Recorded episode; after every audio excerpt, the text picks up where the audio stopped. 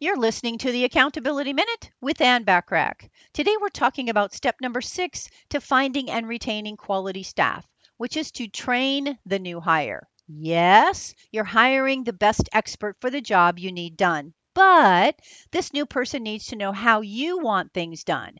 Just because they were a bookkeeper in their former position doesn't mean they will address your books in a way you are expecting. Before you can train, you need to have a clear picture of the tasks you're delegating. Again, this may be the time to say, We need A done. This is how we've always done it. Hand them a procedures manual to review each procedure. Do you have any questions on how to streamline the process? You might ask them. Don't make them answer immediately, however. Give them the time to settle in and then discuss the tasks again.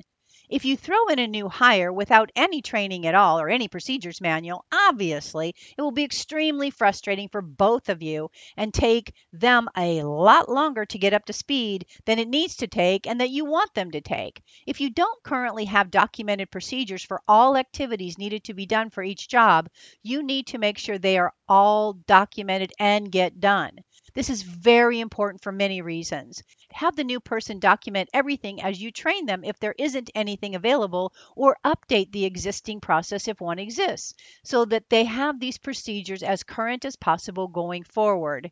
This increases the valuation of your business, by the way. Download my complimentary support team performance assessment so you can customize it for your team and hold them even more accountable. And it's a great communication tool. Go to accountabilitycoach.com forward slash support hyphen team hyphen member hyphen progress hyphen assessment. And tune in tomorrow for step number seven for finding and retaining quality staff.